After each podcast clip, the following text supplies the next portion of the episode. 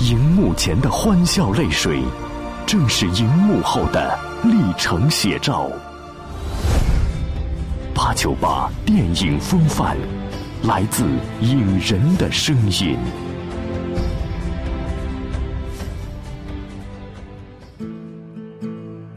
战争是残酷的。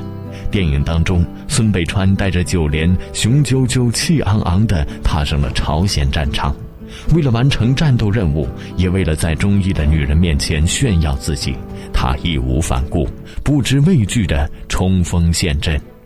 为了阻止坦克的前进，守住一茶亭，张洛东和父亲孤身炸山，生死存亡只在一线之间。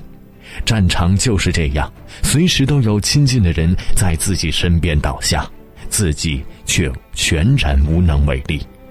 但是我的想法就是说，很少有人记住，因为什么呢？呃，他历史啊，呃，慢慢的就淡化了。淡化以后，你像我们有一个战友，就是做的比较好。他是现在在长沙县，他因为原来是两个人在一一块，就是说，一个假如我牺牲了。你就是不管我们两个是谁，都要照顾对方的父母亲。就是他叫范文山，呃，一个潮州的三点水那个范范文山，他每年的正月初一都到这个烈士家里边去，就是从回来以后，每年都去了看望这个烈士的父母，就是说跟他自己的父儿子一样，都都每年去了。就是他大概是住在高长沙县高桥那个地方，就是说，他的儿子牺牲了，就是说，方文山做到了这一点，就每年不管是雷打不动的，都到他家里边去一些上坟呐，什么的都都去了。那个战友，他等于是两两个人都在一起，平常都打仗的时候，不管是谁牺牲了。都到他家里面去，他也都到那那个地方，呃，他父母生日啊，就是说这大年初一啊，都都都到他的家去了，因为什么？两个人都讲好了，不管谁牺牲了，嗯，都到他家里面去。在本剧的第三场巷战战役中，当孙北川陷入弹尽粮绝、生死一线之际。他突然明白了什么是恐惧，这令他陷入了劫后余生的恐惧。他不得不面对残酷的战争，不得不面对随时而来的死亡，不得不面对随时可能失去的爱情。他第一次害怕了，可是谁又不害怕呢？那毕竟是战争啊！孙北川在孟三下的情感激励下，在面对战友兄弟一个一个倒下之时。在抗美援朝、保家卫国的呼唤之下，他重新走出了恐惧的阴影，再一次拿起了冲锋枪，踏上战场。临行前，孙北川将自己的物品托付给孟三夏，如果自己不幸牺牲在战场上，希望孟三夏作为老乡能去看望自己的老母亲。孟三夏答应了。后来。张洛东和刘诗雯主动请缨去前线，也把自己的物品寄托给三夏。此时的孟三夏再也忍不住发飙了：自己为什么一定要帮他们善后？为什么他们就一定能够确定自己活不下来？如果他不答应，是不是他们能够带着自己心里的一丝牵挂活着回来？其实，这种场面在战争中很常见，战士们之间会相互承诺。如果一方不牺牲，另一方就承担起照顾对方家人的责任，这是他们的生死承诺，也是最无奈的承诺。后来我们的打炮也有牺牲的，牺牲负伤的，他捐打我们那个指挥所，因为什么？我们的炮兵那个阵地指挥所都是在前面往前面推的，这个炮都，你像我们的有个一营、二营。也就是三营有一部分没没过去，就是全部都拉过去往前面推，推了以后呢，就步兵，也就是坦克兵、装甲兵都过去了。特别打得好的就是四十二军和我们四十二军，他就是那个坦克，呃，坦克团的话，就是防化什么东西，就是在那个时候呢，原来一个连队这一百多人，后来就加江加江连的话呢，都配了大概是一百九十三个人，就是工兵啊，什么东西都有，就是从别的地方炮三师啊，就是北京军区啊，就济南军区啊，都调过来了。那打仗呢，特别残酷，一个什么呢？要跟着往前面走。他当时那个后来正规军呢都跑了，就是一些公安同啊什么东西，他们那些人呢，躲在山洞里边打冷枪。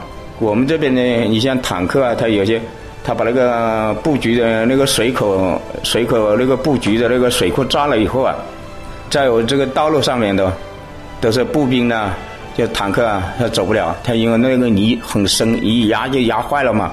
你像我们这边人很多嘛。边防线从那个北海到云南这里是两千七百公里长嘛，我们这边都布了兵嘛。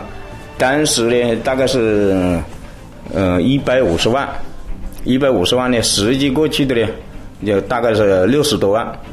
六十多万呢，就我们那个有个走爱店这个地方，嗯，长沙的，他老家呃，他的父母亲。都在，特别就是左轮枪刚好出去的时候，就打在那个爱店那个口上，就是一一枪打了，把他打死了。就还有还有我一个那个也是住在南门口的，叫周明辉，但是他也是回来以后，那个生活比较困难，他就早几年死了。原来是我的同事。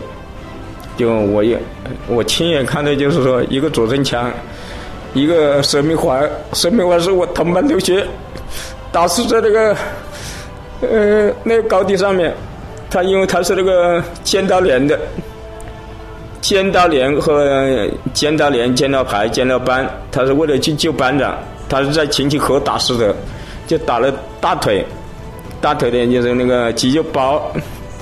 把它把它扎了，扎不住，就是那好像那个杀鸡一样的，那一一一就几圈几圈就就死了。但是听了还是比较比较痛心的，都是活蹦乱跳的，是吧？一下子就走了，那人的那就是不是滋味了，知道吧？电影《我的战争》在一定程度上高还原战争现场。使得现场更加具有真实感，整部电影的场面与抗战老兵形容的当年的战争基本无异。当时没有害怕，因为什么呢？呃，我们这把原来上战场的嘛，就把那个头剃完嘛，剃完以后就好包扎嘛。呃，当时呢，就是说，呃，剃了头以后还不怎么地，因为什么？我们把东西那个指导员呐，什么连长说。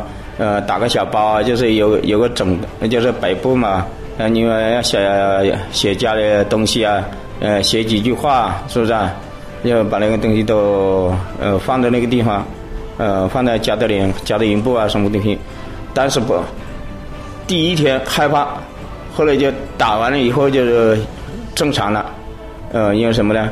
呃，那个炮弹啊，那枪啊，它一一打下去，都是嗯。还是比较害怕，大概就是说，不到半天时间，后来就习以为常了。因为我们的弹孔一打下去，那个炮弹打下去幺二五、幺二二的炮，弹孔是六米，六米宽呃六米长的，那个弹孔，你打下去，天上一就是好像那个飞机一架的，呜的一一落下去，那叫炸点了。很多年轻人对这些战争场面无感。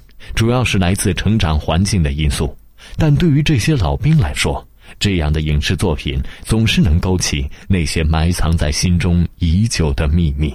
后来有时候一自己一看了看那个，呃，就是想起当年的生活，就自己流泪了。当时在那个地方，我们吃吃也没吃什么的，后勤保障跟不上，因为跟不上呢，就是说还是往前面冲，往前面走。特别是一个看那个高山下的花花梁上喜啊，还有电视台采访的一些这个烈士的家属啊，采访的这些战友啊，讲起来的就是说，嗯，还是比较感到有时候流泪啊，偷偷的流泪啊。一看那个电影就想起哭啊，想起自己那个时候。庆幸他们有人活了下来，庆幸他们有人看到了新的时代，生活稍微好一点了。另外还是就是每年去看一下烈士，因为我带了我的女儿去了，后来她看了以后，她爸爸你原来十七八岁在这个地方了。她说我原来还是比较任性，我还是听话。呃，他大学读完以后，还是去参了军。现在我们呢就是说，呃，慢慢的养老，是吧？养老身体好，那就，呃，不给国家增呃增加呃增添麻烦。我们虽不记得那些战争岁月，但至少记得，曾经的人有着崇高伟大的革命理想，牺牲小我。我们如今的时光，是多少人用鲜血换取？作为新一代的年轻人，势必要勿忘国耻，祈祷和平。在今天生活的年轻人，就是请你们记住。死去的英烈，真正解放军记住历史，不忘国耻，在我们国家还是在世界上，还算最好的国家，不像有些国家到处是战争。因为我们国家在党的领导下，不管是谁当领导，都是国家还是国泰民安。请你们真正历史，真正在战场上牺牲的英烈。包括受伤的这些残疾老兵，请你们好好学习，为国家多做贡献。谢谢。我的战争电影中的年轻志愿军们，在他们心中已经不再简简单单是男女间的个人感情，他们已经与影片当中的抗战事业大我结合在一起，使观众容易产生情感共鸣。进而提高现代青年对于情感和情感中的为国而战的情怀认同，符合现代人对战争浪漫主义的喜好，从而达到影响与传播的意义。好了，本期的八九八电影风范之我的战争就到这儿了，感谢您的收听，锁定电影八九八，更多精彩节目稍后继续。记录电影的风范，探讨文艺的标杆，追寻电影之路，揭开传奇面纱。八九八电影风范，走进影像背后的真实。昨夜的呐喊已经走远，满天一片灿烂霞光。亲爱的妈妈，你可知道我有什？